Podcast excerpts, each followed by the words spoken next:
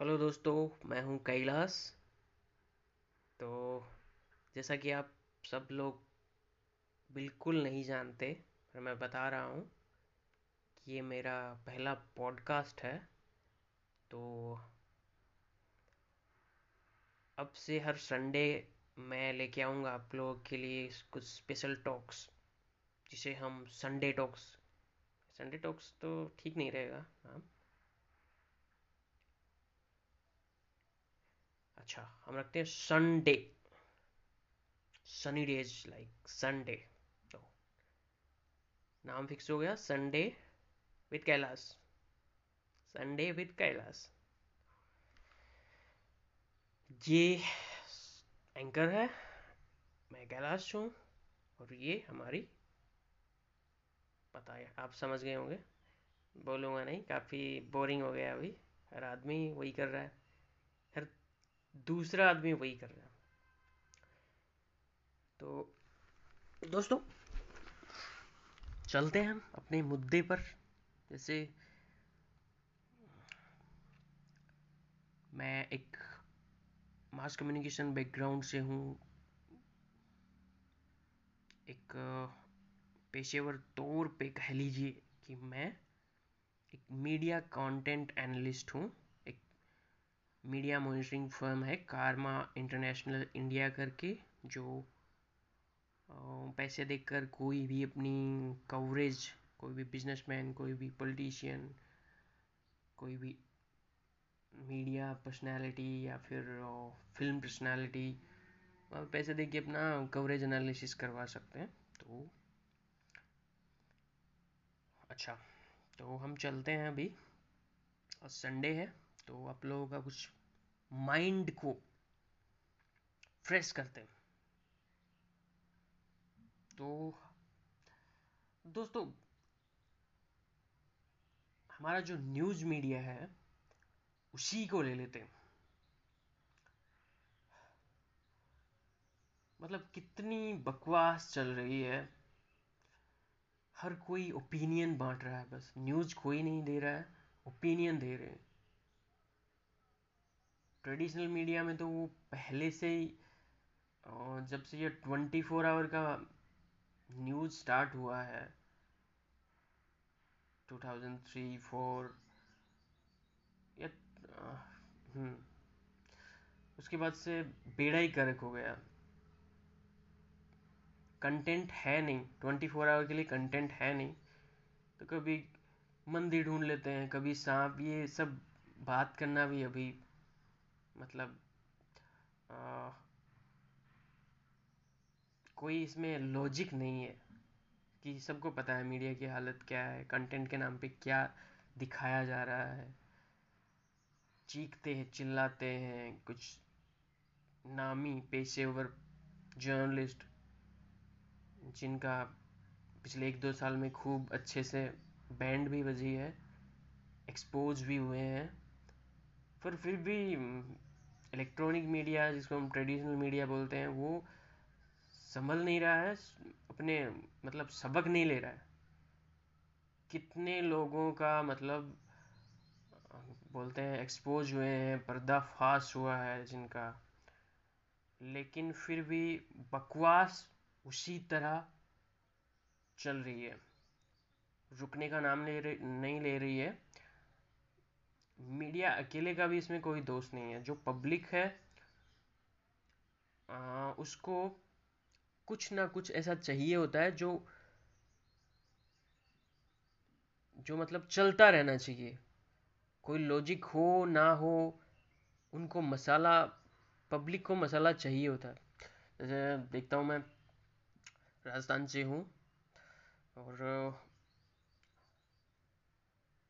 मैंने मतलब जब से मैं न्यूज़ समझने लगा हूँ तब से मैं देख रहा हूँ कि हमारे फैमिली में फ्रेंड सर्कल में कुछ अंकल होते हैं। वो सिर्फ़ पॉलिटिकल डिबेट देख रहे होते हैं जिसमें एक संवित पात्रा होता है एक कुछ गेस्ट और होते हैं बीजेपी का होता है कांग्रेस का होता है कुछ आ, कुछ गेस्ट ऐसे होते हैं जो एक क्या बोलते हैं उसको? किसी एक मुद्दे के, एक चीज़ के विशेषज्ञ होते हैं एक्सपर्ट होते हैं पॉलिटिकल एक्सपर्ट होते हैं तो वो लोग पता नहीं किस चीज़ पे वो कौन सी, बहस करते रहते हैं, वो अंकल उनको सुनते रहते हैं।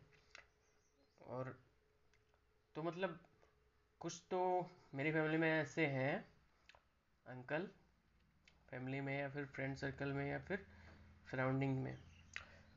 उन लोगों को वो शाम को जब तक एक दो डिबेट वाले वो शो नहीं सुन लेते ना, उनको खाना हजम नहीं होता। और ये बोलते हैं कि मीडिया में वही डेवलपमेंट की न्यूज़ नहीं चल रही है, वो नहीं हो रहा है, किसानों के मुद्दे को कवरेज नहीं मिलती है न्यूज़पेपर में। एक तो मुझे ये समझ नहीं आता कि अगर किसानों के मुद्दों को मीडिया में दिखाया जाएगा तो देख कौन देखेगा यार? बहुत बोरिंग हो जाएगा। मतलब होना चाहिए वो दिखाना चाहिए लेकिन उनकी ऑडियंस नहीं है। मैं मतलब आ, मुद्दे की बात यह है कि जो डेवलपमेंटल इश्यू है ना हालाँकि वो पब्लिक के डेवलपमेंट के लिए है लेकिन पब्लिक को उनकी पब्लिक ही नहीं है। पब्लिक को न्यूज़ के रूप में इंटरटेनमेंट चाहिए, मनोरंजन चाहिए। तो और जब से ये सोशल मीडिया जब से आया है तो एक तरह से ये excessive dose of communication excessive जो बहुत ज़्यादा मात्रा में संचार जो हो रहा है ना, उसने सबको जैसे ज़्यादा घी खाने को ख़राब कर देता है, वैसे ही ज़्यादा संचार, ज़्यादा कम्युनिकेशन वो इंसान की डे टू डे लाइफ को बर्बाद कर देता है। सोसाइटी को इसने सोशल मीडिया ने जिससे हम ज़्यादा ही सोशल हुए हैं, उसने बर्बाद कर दिया है। मतलब एक तो लोग क्वालिटी टाइम इसमें, जो यंग पीपल हैं, इतना बर्बाद कर दे रहे हैं। उन जो गैर ज़रूरी मुद्दे हैं, उन पे अपनी राय दे रहे हैं। मतलब मीडिया ये एक तरह से इंटरेक्टिव मीडिया है। इसका अच्छा खासा यूज़ हो सकता है, लेकिन मैं देख रहा हूँ, बहुत से लोग मतलब सब सबको ही पता है ये, कि किस तरह से ये जो इंटरेक्टिव मीडिया है ऑनलाइन मीडिया है वेब पे जो इसका किस तरह का यूज़ हो रहा है, वो किसी से छुपा नहीं है। तो ये तो होगी ट्रेडिशनल मीडिया की बात ऑनलाइन मीडिया की बात। अभी एक चीज़ है ट्रेडिशनल मीडिया हो गया न्यूज़पेपर का भी हमने बात कर ली। न्यूज़पेपर तो न्यूज़पेपर की हमने की नहीं है, लेकिन कर लेते हैं। न्यूज़पेपर का क्या है? जो हिंदी बेल्ट है, उसमें हिंदी न्यूज़पेपर आते हैं। तो सबसे ज़्यादा न्यूज़पेपर का यूज़ बहुत सारे मैंने ऐसे घर देखे हैं, ऐसे परिवार देखे हैं जो एक न्यूज़पेपर का पाँच रुपये ज़्यादा से ज़्यादा रेट होगी, पाँच रुपये छः रुपये चार रुपये तो वो न्यूज़पेपर इसलिए मंगाते हैं, उनको पढ़ने में कोई मतलब ज़्यादा इंटरेस्ट होता नहीं है।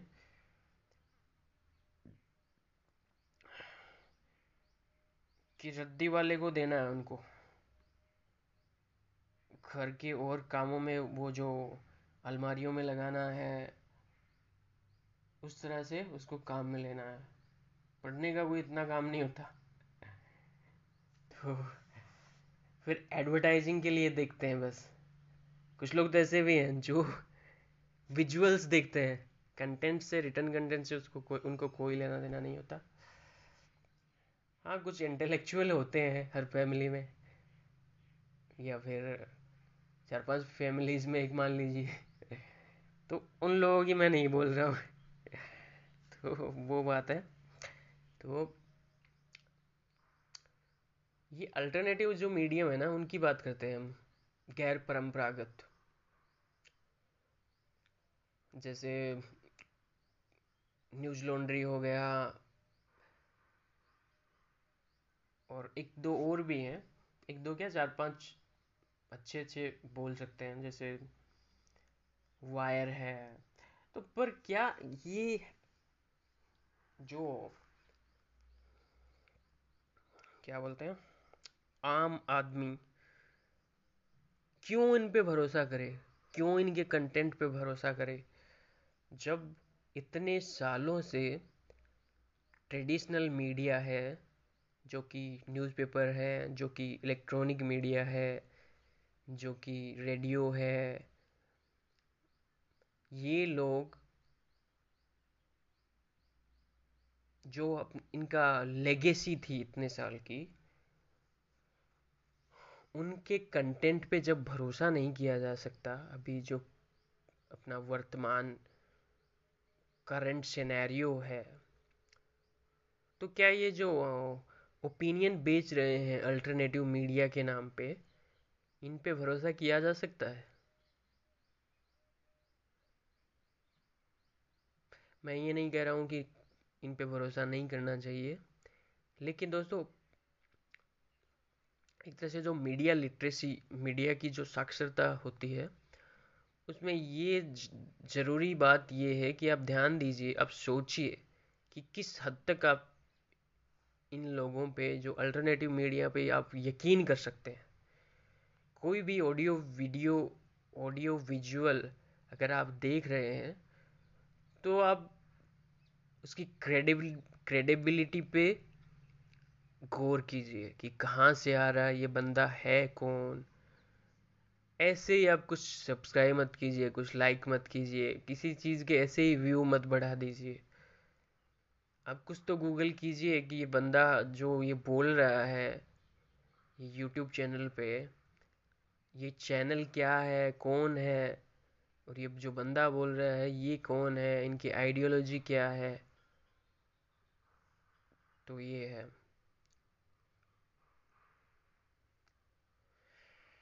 ठीक है दोस्तों, इस संडे इतना ही। बारह मिनट से ज़्यादा हो गया है। मैंने सोचा था दस मिनट का। मैंने आप लोगों का कुछ ज़्यादा ही समय ले लिया है। तो मिलते हैं अगले Sunday with Kailash bye bye दोस्तों।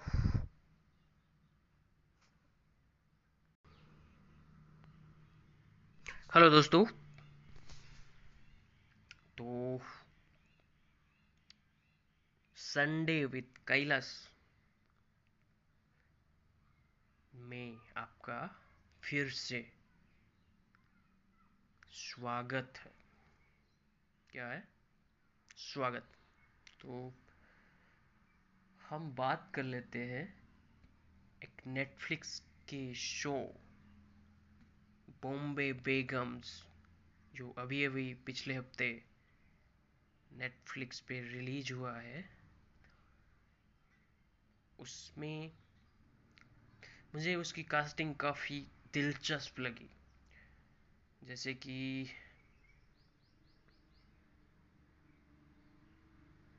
Pooja Bhatt the head the CEO of the Bombay Begums अब उसको कंपनी कह लीजिए। ऐसा लगता है कि ये कोई कंपनी है और एक सबका इंडस्ट्री एक्सपीरियंस के हिसाब से उनको जॉब मिला है। भट्ट को कुछ उनके हिस्से में, कह लीजिए उनके बकेट में, कुछ पुरानी क्लासिकल दिल है कि मानता नहीं है। मुझे याद नहीं है उनकी दूसरी कौन सी फ़िल्म है। पर वो काफ़ी कल्ट क्लासिक कह लीजिए उनकी। तो कुछ तो एक्सपीरियंस है, उनका पुराना एक्सपीरियंस है। फिर फिर आ जाइए। फिर उनमें कौन है? सहाना गोस्वामी, जिनकी हाल ही में नेटफ्लिक्स पर जो फ़िल्म आई थी जो एक पुरानी नोवेल पे थी तो उनका उसमें काफ़ी काम अच्छा था, तब्बू भी थी, जिसमें ईशान खट्टर थे, मैं नाम भूल गया हूँ, कोई नहीं उसमें, आप गूगल कर सकते हैं। तो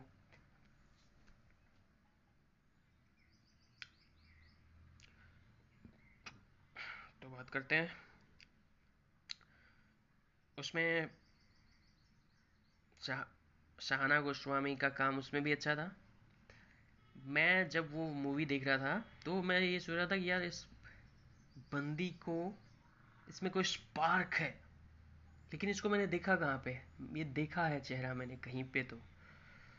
मुझे याद नहीं है उस टाइम पे। मुझे उसकी कोई पिछली मूवी भी याद नहीं है।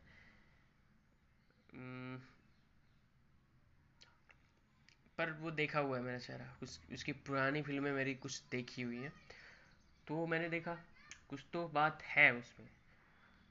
फिर ये बॉम्बे बेगम में तो मतलब धमाका ही मचा दिया उसने। और उनके जो पार्टनर बने हैं, क्या नाम है उनका? विवेक गोम्बर क्या बंदा है यार सॉलिड परफॉर्मेंस बैलेंस्ड मैच्योर तो उसकी अभी पिछले साल नेटफ्लिक्स पे मुझे पता नहीं है, वक्त याद नहीं है, लेकिन एक मूवी नेटफ्लिक्स पे चल रही है, उसकी, विवेक गोम्बर की। एक बंगाली हीरोइन है एक्ट्रेस है। काफ़ी अच्छी एक्ट्रेस है। इज़ लव एनअप सर क्या प्यार पर्याप्त है? जिसमें विवेक गोम्बर का जो कैरेक्टर है, वो एक सर्वेंट की ओर सर्वेंट की तरफ़ उसका अट्रैक्शन हो गया। वो उसको प्यार करता है। सर्वेंट भी प्यार करती है, लेकिन आप लेकिन जो सर्वेंट होती है, उसको लगता है कि ये हमारा चलेगा नहीं। क्योंकि जो सोसाइटी है, जो लोग सोचते हैं, उससे वो काफ़ी अटैच्ड होती है तो वो विवेक गोम्बर के कैरेक्टर को मना कर देती है कि ये नहीं चलेगा। तो आप नेटफ्लिक्स पे देख सकते हैं उसको। तो फिर आते हैं हम। जो इसमें जो कैरेक्टर है, पूजा भट्ट का जो पार्टनर बना है, वो भी काफ़ी दिलचस्प बंदा है। ताजमहल है नेटफ्लिक्स पे ही, पुरानी नेटफ्लिक्स पे भी जो एयर हो रही है, वो नेटफ्लिक्स की ओरिजिनल सीरीज़ है इंडिया ओरिजिनल आप उसको देख सकते हैं, ताजमहल. तो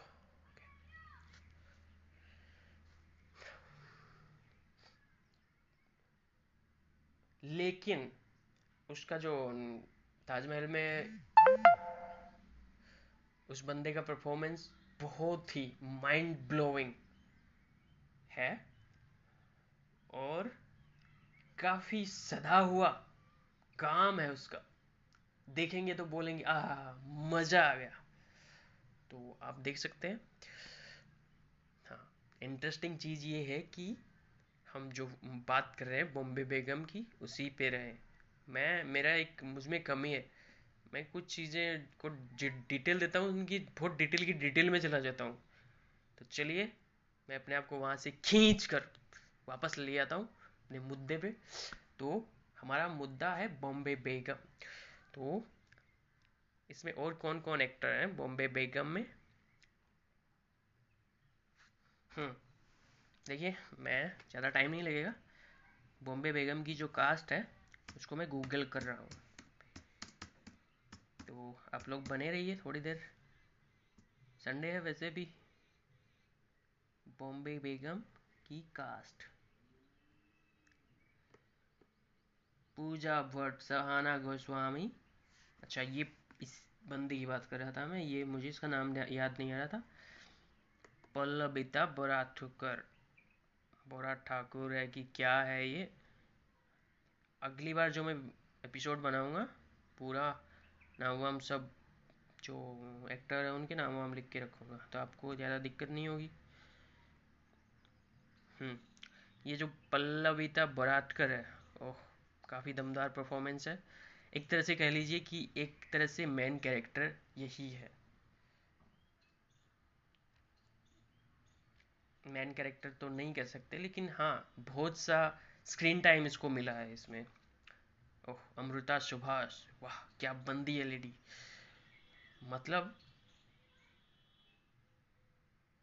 चेहरा मुझे देखा हुआ है, लेकिन कहाँ देखा हुआ है, ये पता नहीं है। दमदार परफॉर्मेंस थी इसकी? राहुल बोस। ओह। ये तो एक तरह से कह लीजिए,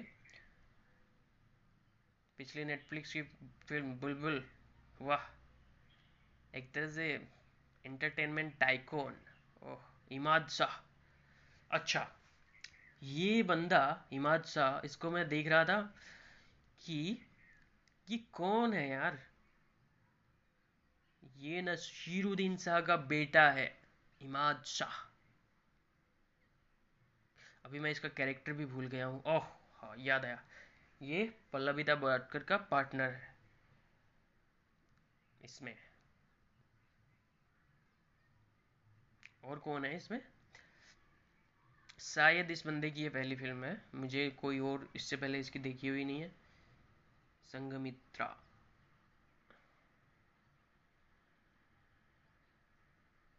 अच्छा वो जो बंदा था ना ताजमहल में, पूजा भट्ट का जो पार्टनर बना है, वो है डैन हुसैन वाह, इस बंदे का तो मुझे और काम देखना पड़ेगा। तो इसमें जो क्रक्स है, कहानी का जो क्रक्स है, वो ये है कि ये खासतौर से ये जो वुमन वीक है या वुमन मार्च है वुमेंस डे उस टाइम पे रिलीज़ हुई है तो ऑब्वियसली ये वुमेन एम्पावरमेंट को लेकर है या जो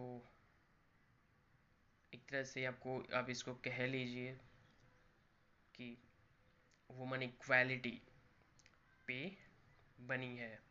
तो तो बात ये है कि इसमें जो सोसाइटी में सेक्स को लेके जो टैबू है, उसको डिलीट करने की कोशिश की गई है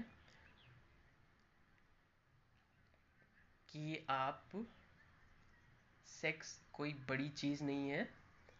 अगर ये एक नेचुरल चीज़ है, हर इंसान की ज़रूरत होती है। या आप कह लीजिए एक एसेंशियल होता है कि आपने किसी के साथ सेक्स कर लिया तो इसका मतलब ये नहीं कि आप उस बंदे को, आप, आपका सब कुछ आपने उसको दे दिया, फिर या उस, उसने मुझे लूट लिया। ऐसा कुछ नहीं है। Sex is a only act of human need that's it sex is a act of human need. That's it. Nothing else. So, और एक चीज़ और है इसमें। एवरीथिंग इज़ प्रोफेशनल अगर आपको अपने प्रोफेशन में सब कुछ ठीक ठाक मिल रहा है तो आप ठीक है आपका मन लगा रहेगा, आप किसी पे मी टू का वो नहीं करेंगे। लेकिन जैसे ही सब प्रोफेशनली कुछ बिगड़ने लगा तो मानता हूँ कि वो चीज़ें नहीं होनी चाहिए वर्क प्लेस पे। लेकिन सब कुछ ठीक ठाक चलता रहेगा, आपको सपने, आपके सपने हैं, आपको पूरा करना है तो आप 20 साल तक उनको लेके बैठे रहिए। जैसे ही कुछ बिगड़ गया, जैसे ही कुछ इम्बैलेंस हो गया तो आप वो पुराने आरोप, पुरानी चीज़ें, उनको याद कर लीजिए, फिर उनको आप हथियार की तरह काम में लीजिए। वाह। एक तरह से अच्छी चीज़ भी है। काफ़ी चीज़ें सामने से आई हैं उभर के, जो नहीं होनी चाहिए थी महिलाओं के प्रति। हमारी जो सोसाइटी में काफ़ी इनक्वालिटीज़ हैं। अच्छी फ़िल्म है एक तरह से, देखें तो। लेकिन इसमें बहुत सारे चीज़ें हैं जिन पे आपत्ति कर सकते हैं लोग, लेकिन एक तो ये बड़ा मुद्दा है, ये आपत्ति वाला। इंडिया में अभी वेब सीरीज़ को तो वैसे, जैसे कोई भी आपत्ति कर देगा, वैसे मान लिया है। कंटेंट पे हर कोई सवाल उठा रहा है, लेकिन लोगों को पता नहीं है कि जो ये ओटीटी का मीडियम है, वो बना ही इसके लिए है। ये कोई नौ बजे टेलीकास्ट होने वाला, ब्रॉडकास्ट होने वाला, शो नहीं है, रात को नौ बजे पब्लिक टीवी पे ये ब्रॉडकास्ट होगा। इसको वही बंदा देखेगा जो जैसे अपनी, उसको डिज़ायर है। ये users and gratification, mass communication में एक वो है, थ्योरी है। जो अपनी, जो बंदा इंटरेस्टेड होगा उसमें, उसको देख के। एक ये ये ओ टी टी की ये जो नया प्लेटफॉर्म आया है ना, ये माउथ पब्लिसिटी पे बहुत ज़्यादा डिपेंड करता है। माउथ पब्लिसिटी होगी, मुझे लगता है कि मुझे इंटरेस्टिंग लगेगा तो मैं उसको देखूँगा। ये नेशनल टेलीविज़न पे ऐसे थोड़ी ना ब्रॉडकास्ट हो रहा है, जो इस पे आपत्ति करने वाली कोई चीज़ नहीं है। अगर आपको अच्छा लगता है कंटेंट तो आप देखिए। अगर आपको नहीं कंटेंट अच्छा लगता है तो आप मत देखिए। आप उस पर लॉग ही नहीं मत कीजिए। आप उसका सब्सक्रिप्शन ही मत लीजिए। आप उसको, आप उसका जो ऐप यूज़ कर रहे हैं, उसी को आप अनइंस्टॉल कर दीजिए। तो ऐसा कुछ नहीं अच्छी फ़िल्म है। बॉम्बे बेगम। काफ़ी मज़ेदार है। कोई मैसेज तो ऐसे कुछ मतलब है नहीं। इतना कुछ सॉलिड मैसेज नहीं है उसमें। ओके तो अगले संडे फिर मिलते हैं। संडे के पहले अब मिलेंगे नहीं। अब आज के दो पॉडकास्ट हो गए हैं। तो बाय बाय